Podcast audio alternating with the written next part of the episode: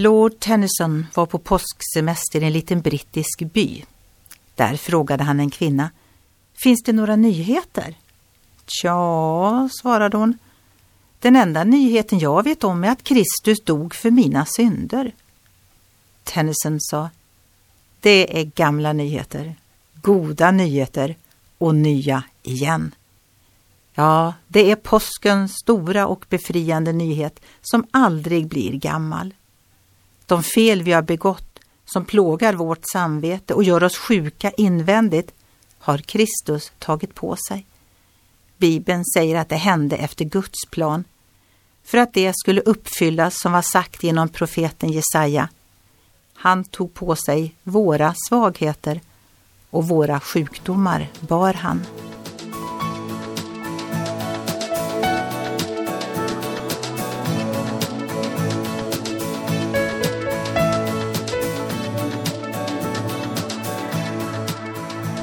Ögonblick med Gud producerat av Marianne Källgren, Noria Sverige.